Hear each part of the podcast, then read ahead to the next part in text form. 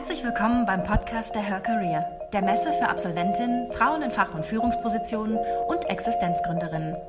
Verfolge Diskussionen mit Bezug auf arbeitsmarktpolitische, gesellschaftliche und wissenschaftliche Themen. Lerne dabei von erfolgreichen Role Models und nimm wertvolle Inhalte für deine eigene Karriereplanung mit. Im Folgenden hörst du eine Podiumsdiskussion aus dem Auditorium der Her Career. Frau oder System? Wo liegen die Hebel für echte Chancengleichheit? Die Quote wirkt.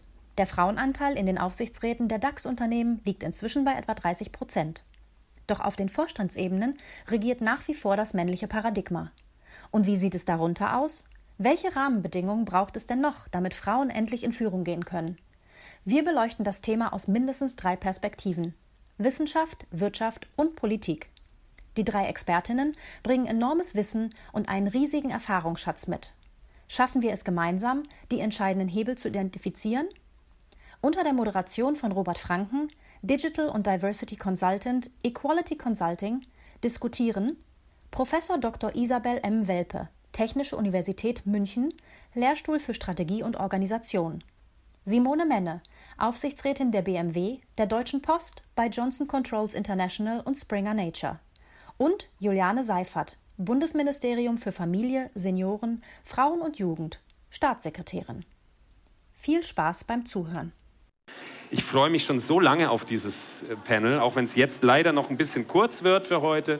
Aber weil wir drei unterschiedliche Herangehensweisen und Perspektiven haben ähm, und Herangehensweisen an die Frage, wie wir diese asymmetrischen Geschlechterverhältnisse, unter denen wir ehrlich gesagt alle leiden, alle Geschlechter, ähm, in den Griff bekommen. Ich möchte neben ähm, Isabel Welpe ähm, begrüßen Claudia Geist ganz außen die netterweise in Vertretung ihrer Staatssekretärin Juliane Seifert gekommen ist, deren Flug leider gecancelt wurde. Welche Fluggesellschaft es war, gibt es Gerüchte inzwischen. Sie ist, das musste ich mir aufschreiben und durfte ich mir aufschreiben, die stellvertretende Leitung für das Monitoring und die Umsetzung des FIPO-Gesetzes, wir das sagen gleich noch, was das ist, in der Abteilung ähm, Gleichstellung beim Familienministerium in Berlin. Und aus dem Bereich Wirtschaft, die ehemalige CFO der Lufthansa und von Böhringer Ingelheim und aktuelle Aufsichtsrätin der BMW Group und noch einiger anderer Unternehmen und erfolgreiche Galeristin aus Kiel, Simone Menne. Herzlich willkommen.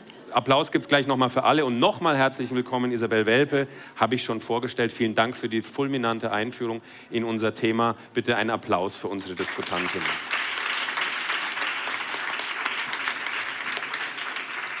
Ich mache ein bisschen Medienbruch und springe so ein bisschen hin und her, weil ich zu blöd war, alles auf die Karten zu drucken und habe auch noch ein bisschen was hier. Ähm, was mich irgendwie umtreibt, ist, einerseits ist es klar, dass wir Stereotypen unterliegen, das ist erforscht. Dann hören wir wieder, Training an der Stelle bringt wenig und führt manchmal zum Gegenteil. Ähm, wir haben ein bisschen Lösungsbaukasten gesehen. Wir hören, dass die Unterschiede zwischen den Geschlechtern eigentlich gar nicht in der Form vorhanden sind, wie wir immer tun. Und gleichzeitig gibt es bei den Zuschreibungen der Fähigkeiten und der Capabilities, Neudeutsch, ähm, so Riesenunterschiede, die den Leuten dann wieder äh, in die Schublade. Wie geht man denn bitte damit um? Also ich hätte gerne nochmal von Ihnen dreien einfach als Reaktion auf diese absurden Fakten einfach so eine Stellungnahme. Ähm, wo setzen wir denn dann bitte schön noch an, wenn wir uns da in beiden Seiten so ins Dilemma bringen? Vielleicht gerne auch, äh, obwohl sie gerade dran war, Isabel. Was tun? Ja, das, das ist war, ja unsere war ja die, die Abschlussfolie. Ähm, wir haben da auch drüber diskutiert. Äh, und der Ansatz muss kulturell gesellschaftlich sein. Also das, das wird keine Quote heilen. Und ich meine, die Wirtschaft hat viel getan, man kann immer noch mehr tun. Aber das ist eine Frage, die man sich gesellschaftlich stellen muss ähm, so wie sich andere Gesellschaften auch fragen müssen, wie organisieren wir uns, also Frauen, Männer ganz getrennt oder haben wir Kastensysteme oder vor 300 Jahren hatten wir hier auch noch die Organisation adlig oder nicht, wenn sie an Ressourcen wollten. Also es ist eigentlich eine gesellschaftspolitische Frage. Um mal die gesellschaftspolitische Frage zu stellen, Claudia, ähm, tut ihr noch nicht genug? Könntet ihr noch mehr tun? Ähm, was ist so deine Wahrnehmung? Sagst du, hey, machen wir doch schon alles oder haben wir vor oder ist schwierig, weil? Also ich glaube, mehr geht immer. Da äh, will ich gar kein Blatt vor den Mund nehmen. Aber die Politik versucht natürlich in dem Bereich, wo sie agieren kann, was zu tun. Du hast es schon angesprochen, das FIPO-Gesetz, das Gesetz für die gleichberechtigte Teilhabe von Frauen und Männern an Führungspositionen in der Privatwirtschaft einerseits, aber auch im öffentlichen Dienst. Das war ein wichtiger Meilenstein, um auch langfristig Stereotype aufzubrechen. Aber es muss äh, nach meinem Empfinden schon ganz früh anfangen, eigentlich in der Kita, eigentlich schon bevor es in die Kita geht, solche Stereotype und solche typischen Rollenklischees aufzubrechen. Ganz klar. Das heißt, uns fehlt ein bisschen in der, Disku im, im, im Diskus in der Diskussionsrunde das, der Bereich Bildung vielleicht, aber vielleicht können wir die Message senden. Simone, du hast ja Jahrzehnte eigentlich in, in, in hohen Führungspositionen gearbeitet. Du hast dieses Thema oder diese, diese ähm, Kulturen, von denen wir oft nur sprechen können, von innen gesehen und erlebt. Wie nimmst du das wahr? Also hast du Hebel, wo du sagst, wundert mich, dass man das nicht öfter macht, oder bist du auch so ein bisschen in der Frustration gefangen, wie ich das teilweise bin. Also teilweise bin ich schon sehr frustriert, ja. Aber also was würde ich als Hebel sehen? Äh, ich sehe definitiv eine Quote als ein Hebel, weil einfach wir schaffen Mechanismen, die Normalität herstellen. Das Zweite ist, ich würde extrem dafür plädieren, dass wir das Rentenmodell so ändern, dass jeder individuell für seine eigene Rente arbeitet. Also ein schwedisches Modell. Ich glaube, das würde zu sehr viel führen. Äh, und dann kommen Betreuungsmodelle dazu. Das heißt, wir müssen auch die Umwelt ändern, damit sich die Kultur ändert. Denn die Kultur folgt Herdentrieben und, und Reptiliengehirn. Und äh, da werden wir dann so ohne weiteres nicht die Kultur ändern, wenn wir nicht die Umwelt ändern. Also wir stellen ja die Frage, ist die Frau selbst schuld oder das System? Wir sind jetzt schon auf einer Richtung, die wir, glaube ich, alle teilen, dass das System etwas ist, was wir uns angucken müssen? Ja, teilweise. Also ich glaube, wir haben es vorhin auch diskutiert. Äh, aber die Sozialisierung führt natürlich dazu, ähm, dass, dass ich Frauen auffordere, sich selber zu überprüfen, ob sie in die Sozialisierungsfalle gerade laufen, indem sie fleißig und brav und loyal sind, ja? indem sie all das auch noch erfüllen was wir in ihnen sehen, weil wir ja alle so vom Kindergarten an groß geworden sind. Und wenn man dann nicht anfängt, selber sich zu überprüfen und zu sagen, jetzt muss ich aber da mal raus, dann erfüllen Frauen ja noch zusätzlich das Stereotyp, was uns natürlich in einen fürchterlichen Teufelskreis bringt. Ähm, nicht in diese Falle zu gehen, heißt wahrscheinlich nicht nur im Unternehmens Unternehmenskontext, im Arbeitskontext, sondern auch im privaten wir werden heute wahrscheinlich schwer eine Trennung aufrechterhalten können zwischen privat und politisch. Äh, müssen wir auch gar nicht. Aber ich finde es ganz spannend, wenn du sagst, die, die, Unternehmen haben schon sehr viel getan. Ähm, das das höre ich selten. Also ich höre ganz oft, die sind in der Pflicht. Also die wenn müssen, ich die Vorstandszahlen sehe, kann ich dir auch nicht zustimmen. Ja, ich, ich bin jetzt auch eher ein bisschen skeptisch. Ich finde das eigentlich ganz gut. Nur die Frage ist, wenn diese Stereotype so wirken bei diesen Individuen, die die Entscheidungen treffen, kann man denn dann nicht die Unternehmen sogar fast ein bisschen aus der Pflicht nehmen, weil die können ja eigentlich alle nichts dafür, dass sie so sozialisiert sind? Ähm, also die Unternehmen haben was getan, nicht, vielleicht lange nicht genug. Ich habe gemeint, im Vergleich zu öffentlich finanzierten, aus Steuergeldern finanzierten äh, Organisationen, finde ich, haben die sehr viel getan.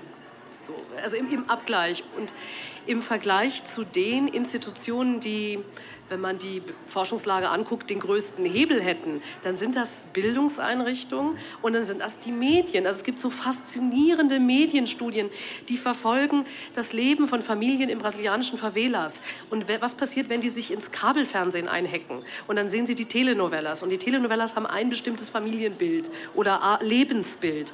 Und man kann da zusehen, sobald die das sehen, ändert sich das. Also die Medien haben eine ungleich größere Macht, als das die Forschung hätte. Wir haben das jetzt, glaube ich, legitimiert, woran es liegt, was die Gründe sind. Äh, und ich, ich, also ich bin auch für die Quote. Ich habe aber Zweifel, ob das ohne sozusagen Werte, kulturelle Veränderungen auf Dauer dann tragen kann. Quote ist ein Stichwort, das fällt früher oder später immer wieder in unterschiedlichsten Kontexten. Ich greife es mal auf.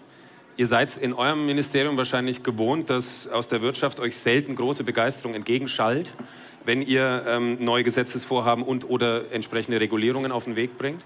Ähm, beim Thema Frauen in Führung war das sicherlich nicht anders. Ähm, wo haben denn heute Unternehmen wirklich Probleme noch bei der Umsetzung des FIPO-Gesetzes? Und vielleicht sagst du auch noch mal zwei Sätze dazu, was es damit eigentlich auf sich hat, ja. mit dieser wunderschönen Abkürzung. Sehr gerne.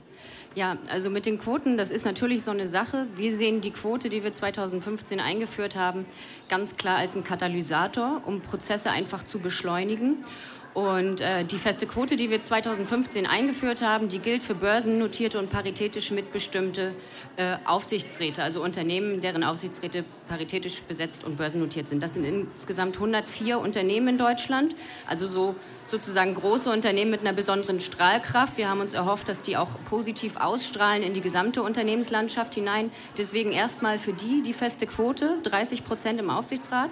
Und jetzt, drei Jahre nach der Einführung des Gesetzes, äh, können wir sagen, dass diese feste Quote wirkt, dass sich wirklich was getan hat in den Aufsichtsräten und dass die Frauen da eben nicht mehr alleine mit den Michaels und den Thomasen sitzen. Ähm, wir sind von 25, noch was jetzt bei 30,9 Prozent durchschnittlicher Frauenanteil. Das heißt, wir sind durchschnittlich schon über den 30 Prozent. Das sehen wir als einen großen Erfolg und für uns äh, zeigt das ganz klar, dass feste Quoten wirken und dass das ein Hebel ist.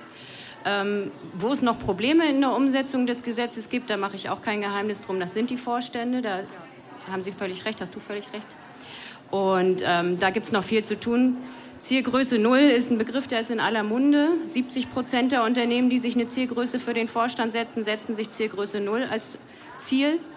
40 Prozent der Unternehmen, die sich Zielgrößen setzen müssen, tun das nicht auf allen Ebenen. Das heißt, da läuft das Gesetz noch nicht so gut an. Und da sind wir auch nicht zufrieden. Und da wollen wir die Unternehmen noch stärker als bisher in die Pflicht nehmen, äh, da was zu tun. Simone, du bist in sehr vielen, Entschuldigung, ihr seid hier der Chef.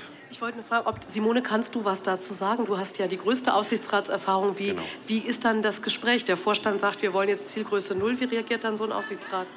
Ähm, also sowohl bei der, genau bei der Besetzung ähm, der, der Vorstände als auch bei den Zielgrößen gibt es schon Diskussionen. Und da merkt man auch, dass die Sprüche und die Nichtmessbarkeit ziehen. Ja? Also ähm, ich habe vor kurzem in zwei Aufsichtsräten jeweils einen Vorstand be besetzt, ähm, mit als Aufsichtsrätin. Es ist jedes Mal der typische Mann geworden. Und äh, die Aussagen waren genau die, kann man auch prima bei der Albright Stiftung nachlesen. Ja, also diese Gründe, warum es eine Frau nicht wird. Ja, also sie war nicht mobil, sie war noch nicht so weit. Äh, sie war, war, ist wirklich wahr, sie war intellektuell nicht so drauf. Ähm, also alles und und das Schlimme ist, wenn man die Frau nicht selber kennt und keine messbaren Daten hat, dann ist man denen gegenüber hilflos, die sagen, sie ist noch nicht so weit. Also das ist ein Thema.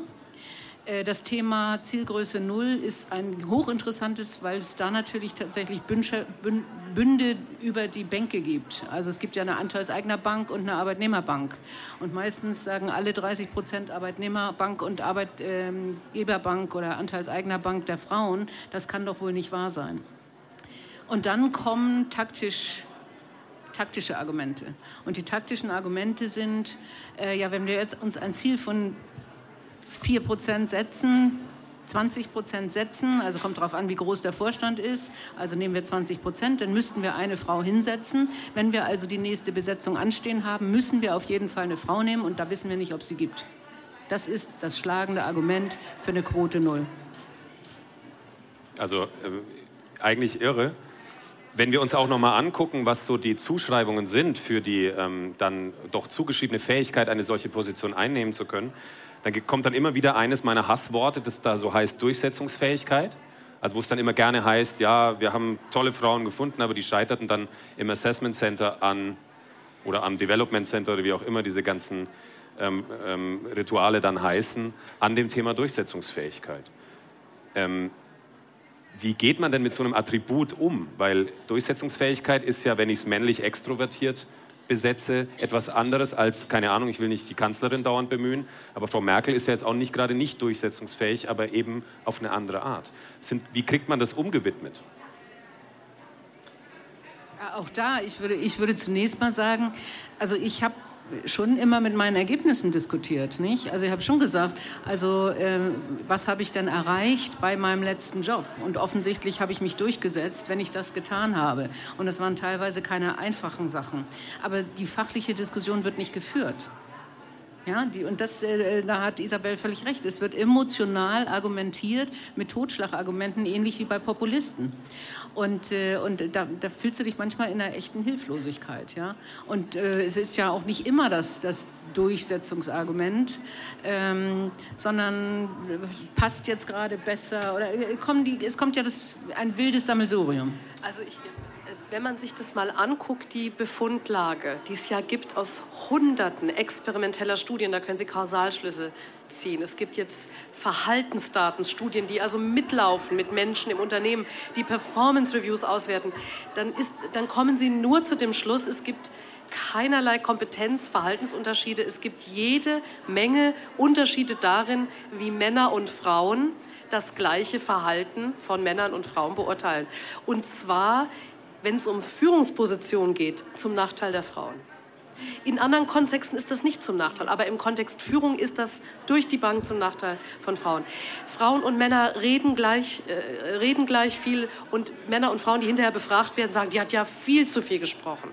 Frauen, die Gehaltsforderungen stellen, die stellenadäquat sind, von männlichen, weiblichen Recruitern hinterher auf Video beurteilt, sagen, ja, die ist gut qualifiziert, aber die ist mir unsympathisch. Ähm, in Performance Reviews, die sie auswerten, also existente, die hat keinen Forscher irgendwie manipuliert, ähm, da sieht man, äh, Männer kriegen ermutigendes Feedback, also ja, das war gut, du musst das und das noch besser machen. Und bei Frauen ist das Feedback Feedback äh, viel mehr, ja, pass auf, du musst mehr zuhören, du kommst so scharf rüber, you're so abrasive, das hatten die Forscher dann die Abrasiveness Trap genannt, also was ich auch vorhin andeutete, dass das Verhalten, was notwendig ist für Führungskräfte, und das ist auch Durchsetzungsstärke und das ist auch äh, sozusagen die ganze Palette, das ist bei Frauen nicht nur sozusagen nicht Teil des Stereotyps, es ist ein prohibitives Stereotyp. Das ist ja auch der Grund, warum in der Politik so süß keine Politikerin sagt, ich will eigentlich Macht. Ja? Herr Schröder hat ja gerüttelt am Zaun. Ja, das hat man ja auch nicht übel genommen. Jetzt stell sich mal vor, Frau Merkel oder wer anders würde sagen, ich will hier rein. Ja, das ginge nicht. Also dieses ungleiche Maß, das meinen ja die Stereotype, dass wir das gleiche Verhalten völlig anders bewerten. Das finde ich eigentlich ähm, wirklich auch das Traurige und das total Einschränkende, weil das schränkt ja alle ein. Wir sind ja alle vielfach betroffen in verschiedenen Kategorien. Und wenn man da nicht ansetzt, dann glaube ich, also wirklich, wir sitzen in 100 Jahren noch hier. Hannelore Kraft, die ehemalige Ministerpräsidentin von NRW, hat das mal auf den Punkt gebracht und meint, wenn sie eine kämpferische Rede im Landtag gehalten hat, dann stand am Montag in der Zeitung nicht, dass sie kämpferisch war, sondern irgendwie zickig oder schlecht drauf oder übellaunig. Und das hat sie sehr frustriert. Und das ist ja auch immer, wir, wir gehen immer wieder in die gleiche Falle rein. Das Thema Zielquote Null ist ja eine veritable Provokation, muss man einfach sagen. In welche Richtung auch immer, in unser aller Richtung, aber auch in die Richtung der Politik. Ähm, Simone, von dir habe ich mal irgendwo gelesen oder gesehen, dass du beim Thema Quote für Vorstände sehr skeptisch bist. Klammer auf, oder warst, Klammer zu. Ich bin mir nicht sicher. Hol uns mal auf den aktuellen Stand. Ja, ich habe ich hab mich tatsächlich vor kurzem ein bisschen revidiert. Ich habe ja eben gerade von den zwei Besetzungen erzählt.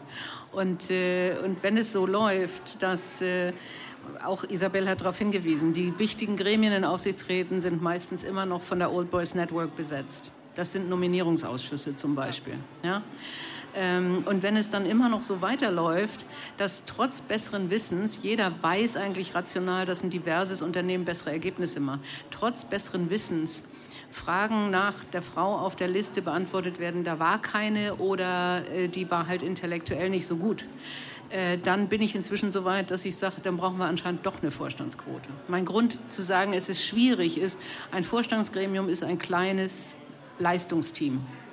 Und äh, das muss chemisch auch passen. Ja, die müssen alle auch so ein, so ein Top-Leistungsteam sein, die zusammen was erreichen wollen. Äh, und wenn man dann per Quote jemanden reinsetzt, und es ist völlig unabhängig, was die Quote ist, ja, ob die Quote nun international ist oder jung oder Frau, jemanden reinsetzt, der nie, chemisch nicht passt, dann haben wir ein Problem. Dann läuft das ganze Unternehmen nicht. Und das ist mein Widerstand gegen die Quote. Jetzt kann man natürlich die Probe aufs Exempel machen und mal sich den Spaß gönnen, Vorstand in der Google-Bildersuche zu suchen. Dann sieht man, wie, Absolut. wie, wie toxisch chemisch sozusagen diese, diese Gremien zum Teil noch zusammengesetzt sind. Ähm, ich habe, ähm, Claudia, ich habe mit, kurz vor dem Start der aktuellen Großen Koalition hatte ich die Gelegenheit mit der damaligen kommissarischen Bundesfamilienministerin Dr. Barley, die wusste nicht, ob sie am Ende der Woche Familienministerin, Außenministerin oder Justizministerin äh, wird. Das finde ich auch spannende berufliche äh, Situation. In einer Diskussionsrunde zu sitzen und ich hatte auch Frau Schwesig mal erlebt. Und wenn, wenn Frau Schwesig über, oder Frau Barley über Zielquote Null sprechen oder sprachen, dann sah man wirklich die Halsschlagader pochen. Und da hat man auch mit, unter zusammengebissenen Zähnen zumal gehört, wir werden das lösen. Ja, wir werden das lösen. Jetzt höre ich aber, habe ich gleichzeitig gehört, dass man der Meinung ist, in der letzten Legislatur habe man sehr viel für Frauen gemacht, Stichwort FIPO-Gesetz. Ähm, und deswegen wäre die Koalitionsverhandlungen so schwierig gewesen, jetzt noch mehr für Frauen zu machen was, was, wie hält man das aus? Nach dem Motto, wir haben jetzt vier Jahre lang ein bisschen was für Frauen gemacht, jetzt können wir es wieder lassen. Was, wie, wie, wie sehen Sie das oder wie siehst du das nach einem Jahr GroKo? Wo bewegt sich doch was und wo ist da eher Frust, jetzt nicht nur bei euch im Ministerium, sondern generell geblickt auf das Thema Frauen in Führung und ähm, die Themen, die wir heute ansprechen? Also die letzte äh, Legislaturperiode war ganz klar die große Stunde der Frauenpolitik. Das ist definitiv so. Wir haben dieses Gesetz, was ich vorhin schon angesprochen habe, für mehr Frauen in Führungspositionen umgesetzt, eingeführt. Wir sehen, dass das was gebracht hat. Es ist das Entgelttransparenzgesetz eingeführt worden in der letzten Legislaturperiode. Auch das ein großer Schritt, äh, um die Lohnlücke zwischen Frauen und Männern langsam zu schließen. Und solche großen Gesetzesvorhaben stehen leider, muss man sagen, im aktuellen Koalitionsvertrag nicht drin. Was aber im Koalitionsvertrag steht, ist, dass wir die Zielgröße Null nach wie vor sehr, sehr skeptisch sehen. Und wir sind damit natürlich nicht zufrieden. Und wir werden uns das ganz genau angucken, was die Unternehmen machen. Sie müssen sich nämlich nicht nur Zielgrößen setzen, sondern auch Fristen, bis zu welchen Stichtagen sie diese Zielgröße erreichen wollen. Und die nächsten Fristen laufen bei den ersten Unternehmen langsam aus. Und bei, bei der ersten Fristsetzung haben wir gesagt, okay, wenn das Argument jetzt kommt, so schnell kriegen wir keine Frau, weil wir haben so schnell keine Vorstandswahlen, ähm, dann muss man das akzeptieren, auch wenn man nicht glücklich damit ist. Jetzt aber bei den zweiten Fristsetzungen kann man schon ganz genau gucken, okay, habt ihr denn jetzt wenigstens was getan oder ruht ihr euch auf, aus daraus, dass äh, das Zielgröße Null offensichtlich äh, eine Option ist. So, das ist das eine. Im Koalitionsvertrag steht, dass wir äh, die Sanktionsmöglichkeiten verbessern werden bei der Zielgröße Null. Das heißt, wir planen Sanktionen einzuführen, ähm, wenn die Meldepflicht nicht erfüllt wird für Zielgrößen. Das ist das eine, was wir machen. Und wir wollen eine Begründungspflicht einführen, wenn Unternehmen meinen, sich nach wie vor Zielgröße Null setzen zu wollen. Das wird auch ein wichtiger Schritt sein. Und als drittes Element evaluieren wir auch unser Gesetz. Da sind wir jetzt gerade in den Anfängen und äh, werden nächstes Jahr die Ergebnisse vorlegen. Und dann kann man wirklich ganz genau sehen, wo funktioniert es gut, wo sind die Schwachstellen. Und dann kann die Politik da auch weiter ansetzen und eventuell noch andere Maßnahmen ergreifen. Da sind wir also auf einem akzeptablen Weg, denke ich. Was die Projekte jetzt in der aktuellen GroKo angeht. Ähm, du hast vorhin die Hansbremse angesprochen, großer Artikel in Zeit Online, Anfang der Woche ziemlich erschütternde Zahlen, so viel männliche beamtete Staatssekretäre, so wenig im Vergleich Frauen dazu, die diese Position inne hatten von 1949 bis heute. Das ist frustrierend, aber ähm, Im öffentlichen Dienst ist es so, dass wir schon mehr Frauen in Führungspositionen haben, mehr als in der Privatwirtschaft. Und der Fokus liegt in der aktuellen äh, Legislaturperiode auch ein bisschen mehr auf dem öffentlichen Dienst. Da wollen wir nämlich bis 2025 50 Prozent Frauen im öffentlichen Dienst des Bundes auf allen Ebenen erreichen. Großes, ambitioniertes Ziel, aber ich finde es genau richtig und wir werden alles tun, um das auch umzusetzen. In der Konsequenz als Vorbild äh, und ist das ja letztendlich äh, das Einzige, was wirklich auch vorgezeigt werden genau. kann. Ähm, ganz kurzer organisatorischer Hinweis, das ist ein Mikrofon, das ist durchaus zu benutzen. Also bitte fragt oder kommentiert, meldet euch gerne per Handzeichen. Ich versuche das im Hand, im Augenwinkel, da brauche ich gar keinen Augenwinkel. Ich gebe das mal schon mal ganz kurz rein, bevor wir hier weitermachen. Oder magst du kurz sagen, wer du bist und hast eine Frage? Ja, also mein Name ist Gudrun Petz, ich bin Unternehmerin. Und was mich bei dieser ganzen Diskussion ein bisschen stört, wir reden hier, sagen wir mal, von 200 Großbetrieben. Es gibt aber so viele CEOs im Mittelstand, ich sage mal mindestens 10.000, warum nimmt man mal nicht den Fokus auf genau diese und zeigt den Großbetrieben, schau mal her, hier sind erfolgreiche Unternehmerinnen, die wo es euch vormachen. Also kommt uns nicht mit der Ausrede, ja, wir haben hier keine erfolgreichen Frauen. Also so, so wie ich die Statistik kenne, aber Isabel, du kannst mich da ergänzen, ist es tatsächlich so, dass Familien, also Firmen, die nicht diesem Quotendruck unterliegen, im Durchschnitt weniger Frauen haben. So ist es. Ja. Und äh, es mag gute Beispiele geben mit weiblichen CEOs und es mag gute Beispiele im Mittelstand geben, aber die, die Durchschnitt ist so, dass ohne das Gesetz die Quote eher oder die, die Frauen noch weniger in, in Positionen kommen.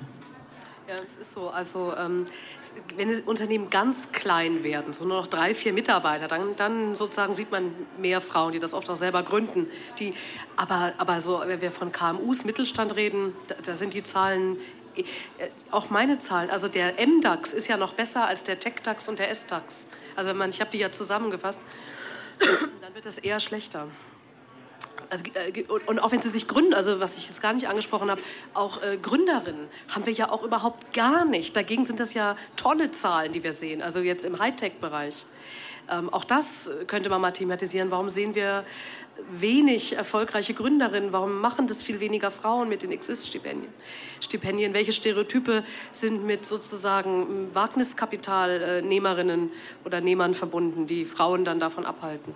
Das finde ich einen wichtigen Hinweis. Erstmal danke für die Frage, sehr wichtig. Ich habe auch gleich noch eine Erweiterung. Ähm, aber das Thema ähm, Startup-Finanzierung oder Gründungsfinanzierung ähm, ist ja ein dramatisches. Wir haben, glaube ich, eine Gründerinnenquote von 13, 14 Prozent. Man mag mich korrigieren. Und wir haben 91 Prozent des Venture Capitals gehen an Männer. Da liegt ja die Antwort.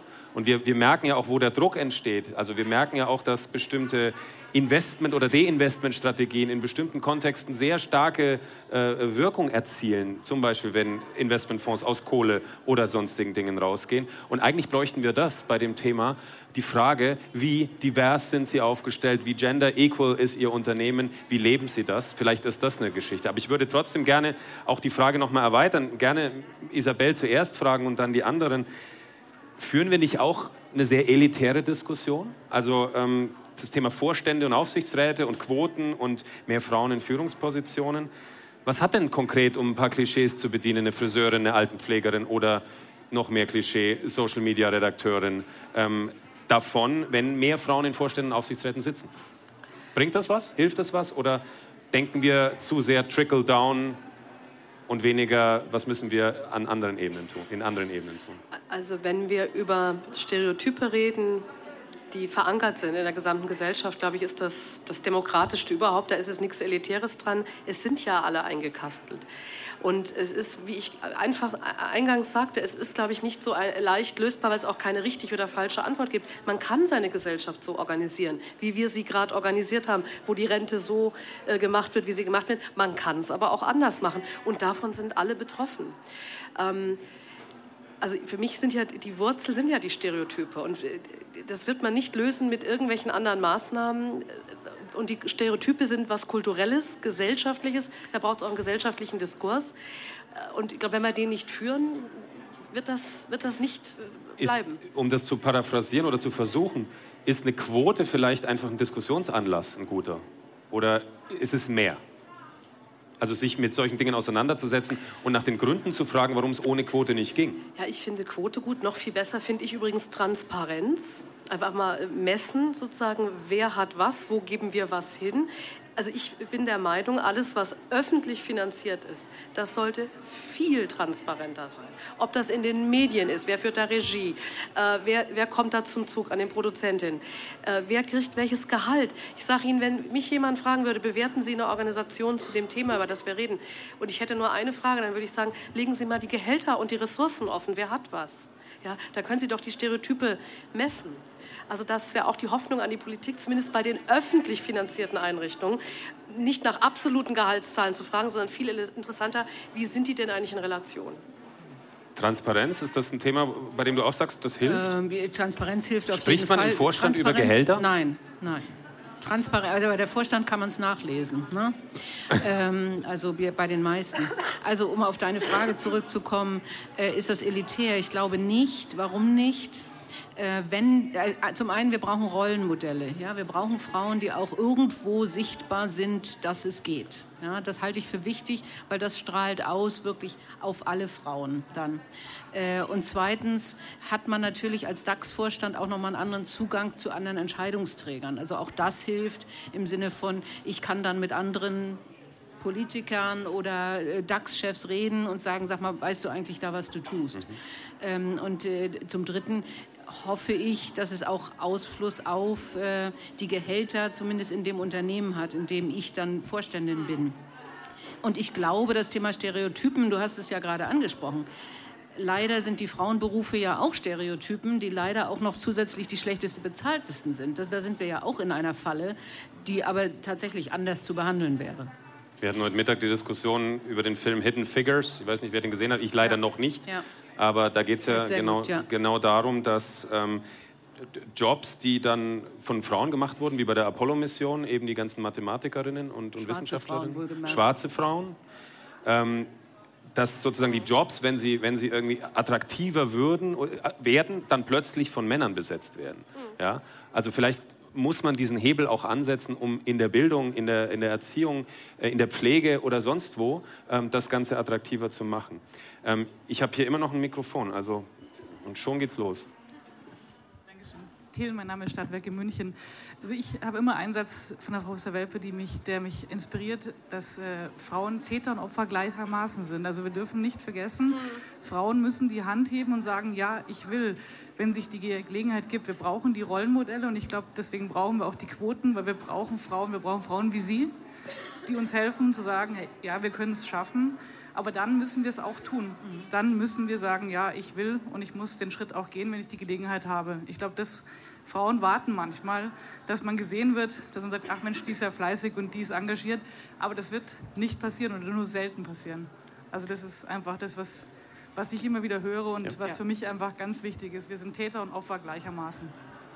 Claudia? Ja. Also ich würde gerne nochmal auch auf deine Frage zurückkommen und nochmal sagen, ob wir eine elitäre Diskussion führen, ja oder nein.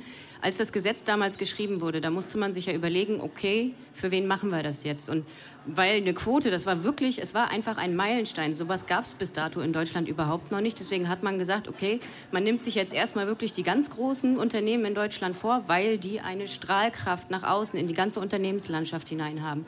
Und was wir heute sehen können, bei der festen Quote habe ich ja vorhin gesagt, die funktioniert, die wirkt. Da sind wir gerade äh, schon auf dem Level, den wir erreichen wollten. Diese Unternehmen setzen sich auch für die Zielgrößen viel ambitioniertere Ziele als die, die keine feste Quote haben. Und das zeigt einfach, dass das eine dass das eine, eine Strahlkraft hat ins Unternehmen hinein und wir hoffen eben auch, dass das äh, generell, dass gesetzliche Verpflichtungen auf die ganze Unternehmenslandschaft wirken. Aber eben die Frauen müssen auch so selbstbewusst sein und sich diese Position zutrauen. Wenn man jetzt mal die, so einen Chancenkontext sich nochmal vor Augen führt, wie es zum Beispiel die Apollo-Mission war, sofort, ähm, dann, dann habe ich eine Frage und dann machen wir gleich. Ähm, Digitalisierung hast du angesprochen. Ich, ich, lese extrem widersprüchliche Aussagen dazu. Ist Digitalisierung jetzt eine Chance für Frauen, eine Bedrohung für Frauen oder weder noch? Also ich habe wirklich stichhaltige Studien zu beiden Seiten geführt. Was denn nun? Oder lassen wir einfach die Diskussion also die bleiben? Die stichhaltigen Studien würde ich mich freuen, wenn du die mir schickst. Wir bereiten, Welche? Die dagegen oder da? Äh, sowohl als auch. Okay. Ähm, wir sammeln das auch gerade, weil wir eine Session ähm, in, der, in der Konferenz am 7.12. haben.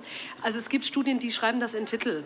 Und wenn man da mal genauer reinguckt, auch das äh, ähm, Weltwirtschaftsinstitut in, in, in Kiel, dann, dann sind das so Äußerungen wie, ja, die Digitalisierung erlaubt Frauen ihre Arbeit und ihre Care-Arbeit besser zu vereinbaren. Ob das dann eine Chance ist, weiß ich nicht. Ja? Also wenn man da mal wirklich auf die, auf die Stichhaltigkeit guckt.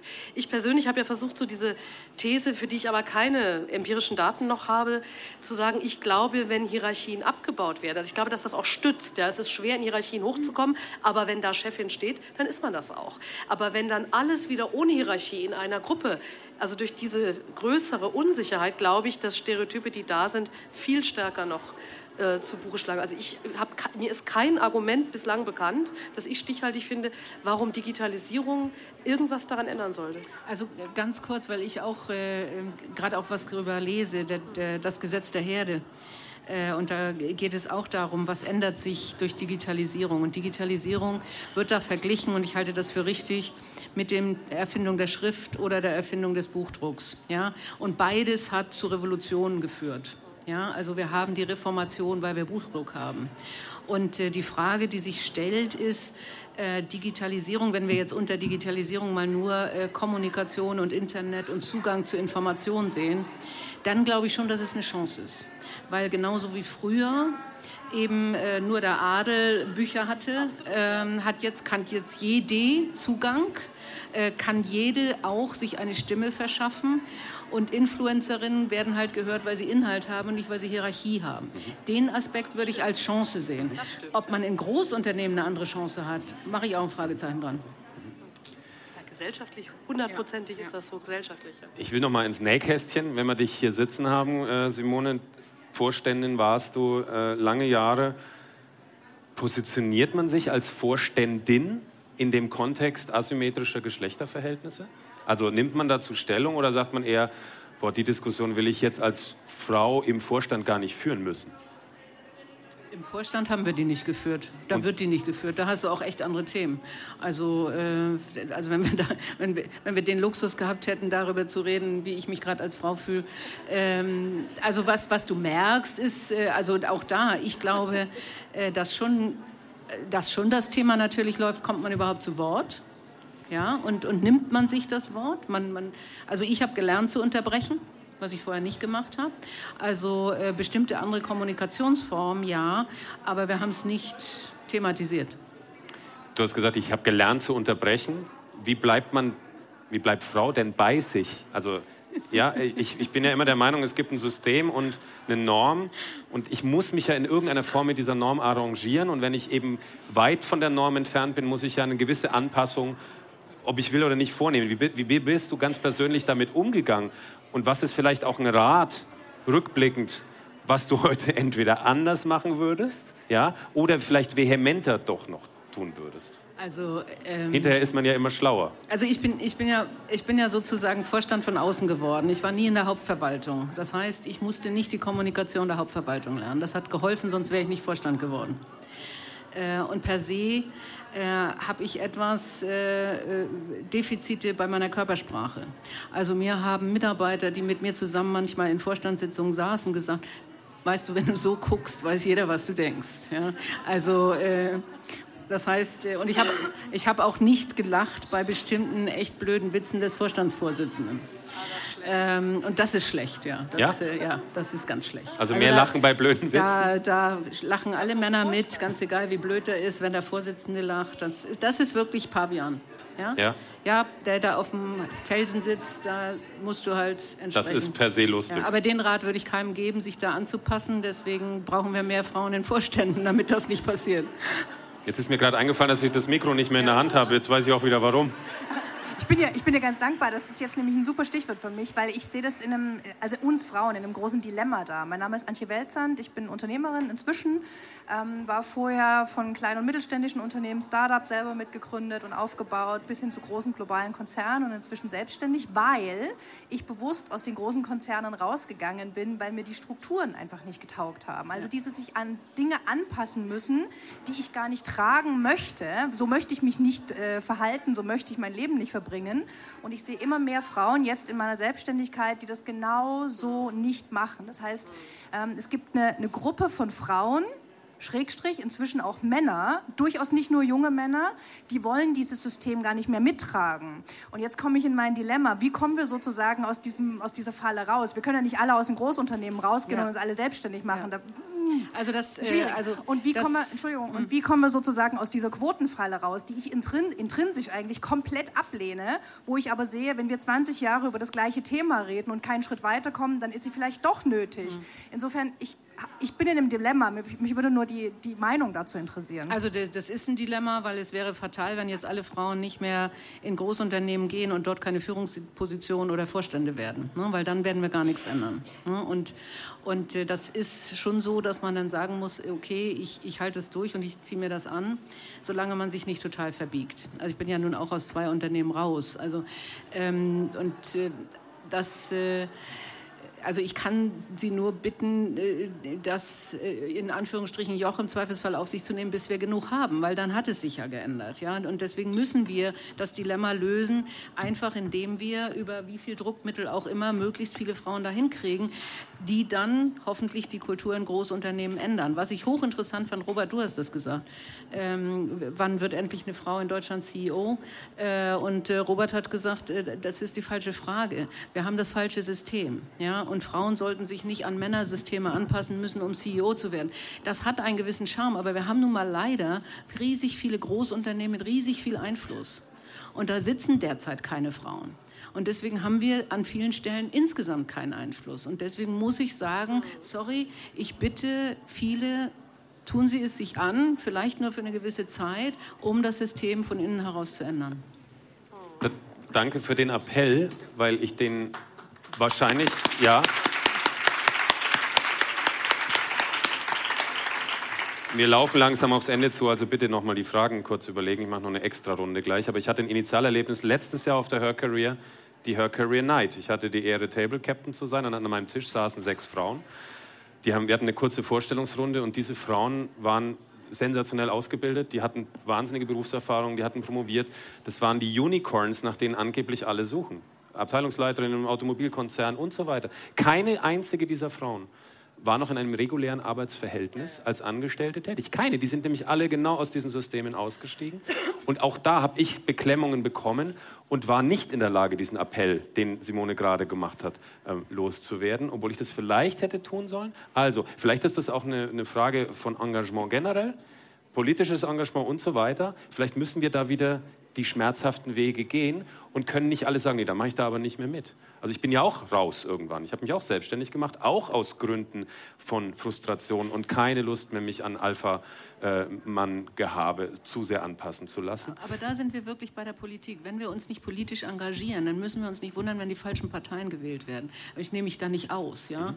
Mhm. Und, und genauso ist es in Unternehmen. Also ich kann nur Engagement einfordern, auf allen Ebenen. Und das ist ein ganz spannender Appell, den ich finde jetzt so mit, mit so einer vor der Tür stehenden Landtagswahl genau. in einem sehr schönen Bundesland. Mhm. Ähm, finde ich das ganz wichtig. Und zwar nicht nur die, ähm, das Wahlrecht wahrzunehmen in einem Jahr, in dem das Wahlrecht für Frauen 100 Jahre alt wird. Das sollten wir uns auch mal vor Augen führen. Das ist noch nicht so lange her. Ähm, damals haben 80 Prozent aller Frauen gewählt, ja, 1919 ähm, ähm, bei der Wahl zum Weimarer Nationalrat. Ähm, ich wage die Prognose, wenn 80 Prozent aller Frauen heute wählen würden, hätten wir keine großen Zahlen an Faschisten in, im Parlament sitzen.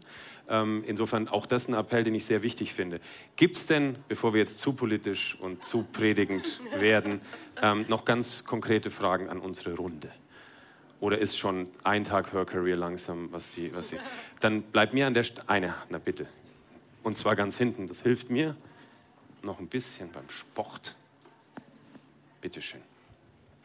Ich habe noch mal eine Frage im Zusammenhang zu uh, New Work und vielleicht hilft uns irgendwie. Ähm, meine Erfahrung ist jetzt auch aus dem ähm, Kanzleibereich und so weiter, dass wir ähm, ja auch doch noch sehr stark kämpfen mit dem Modell der Vollverfügbarkeit und der ständigen Anwesenheit. Das spielt immer noch eine riesige Rolle und ist aus meiner Sicht auch etwas, was sich sehr langsam ebenfalls nur ändert. Andererseits ist es aber mittlerweile so, dass ja jedes Unternehmen eigentlich gezwungen ist, auch viel äh, mit äh, also digital zu arbeiten und wir auch einfach wahnsinnig viel unterwegs sind. Also die Art, wie wir arbeiten, die, die ändert sich weg von diesen Prinzipien allein technisch und ich frage mich, ob das jetzt nicht uns nicht irgendwann dazu zwingen wird, tatsächlich unsere Kategorien von Leistungen auch wirklich zu überdenken und gerade auch bei Führung und bei Ergebnissen wegzukommen von diesen ein bisschen praktischen Kategorien, wie viele Stunden ähm, ist der im Büro gesessen und wie oft habe ich ihn auch am Wochenende gesehen oder sie kriegen wir eine andere Bewertung von Leistung als über acht Stunden Tag,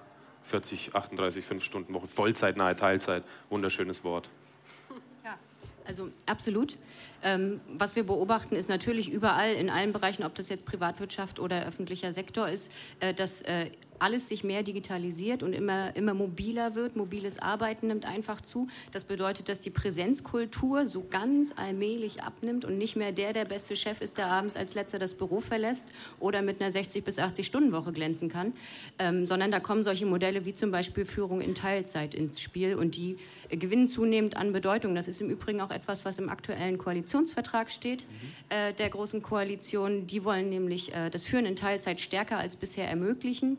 Jetzt im Moment noch mit Fokus auf den öffentlichen Dienst, aber perspektivisch natürlich auch in der Privatwirtschaft. Da sieht es im Moment so aus, dass 9 Prozent aller Führungspersonen im, in der Privatwirtschaft, in der Unternehmenslandschaft in Teilzeit tätig sind. Im öffentlichen Sektor ist das noch weniger, da sind wir nur bei 6 Prozent. Da gibt es also deutlichen Aufholbedarf und dieses Modell ist sehr, sehr vielversprechend. Und wenn man sich anguckt, wie die Beschäftigtenstruktur bei den Frauen ist, äh, 80 Prozent aller Teilzeitbeschäftigten sind Frauen, dann muss man, um das Potenzial besser zu nutzen, auf jeden Fall über solche Modelle nachdenken.